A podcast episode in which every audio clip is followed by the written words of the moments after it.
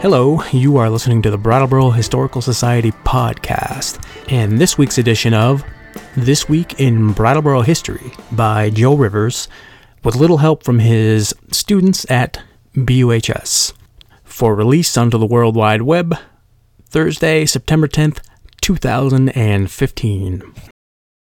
It was 77 years ago this week that a hurricane began to form in the Atlantic Ocean. The United States Weather Service did not name hurricanes back then, but the hurricane grew to be so powerful, destructive, and deadly that it became known for the year it hit Brattleboro in New England the Hurricane of 1938.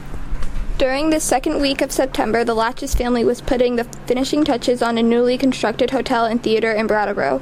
The Latchis Memorial Building, as it was called, was built in 1938 by the family in honor of their father, Demetrius P. Latchis. Demetrius Latchis had arrived in Brattleboro area in 1901 emigrating from Greece. He began a fruit peddling business using a wagon he pushed from Northfield, Massachusetts to Chesterfield, New Hampshire. Every day he would begin at the Brattleboro train station and purchase fruit de- delivered by the rail carts. He would then follow the route he established south to Northfield on one day. The next day he would pedal in the Brattleboro area, and then following day he pushed his cart north to Chesterfield. Later he moved up to the horse-drawn carriage. Then he established a fruit market storefront located where the Brattleboro Co-op is now. Demetrius Latchis continued to prosper and his business grew until he had enough money to purchase property at the corner of Flat and Main Streets in 1921. He built the Latchis fruit and vegetable shop there and a movie theater, despite the fact that he had never even seen a moving picture.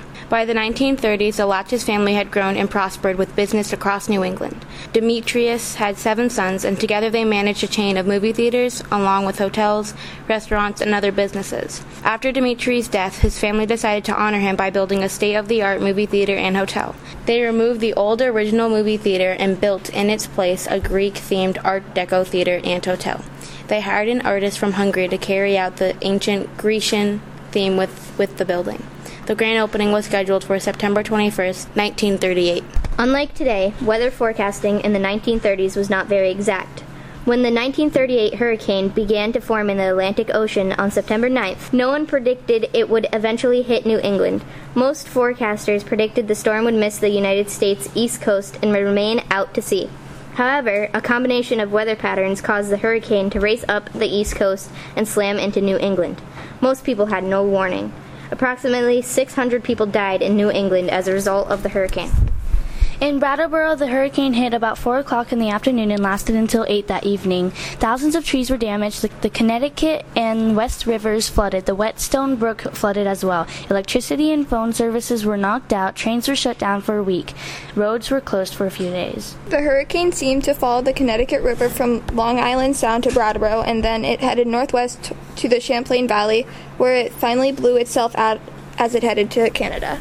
It was 77 years ago this week that the most damaging storm to ever hit New England was forming in the Atlantic, and the Latchis family was preparing to honor the memory of their father.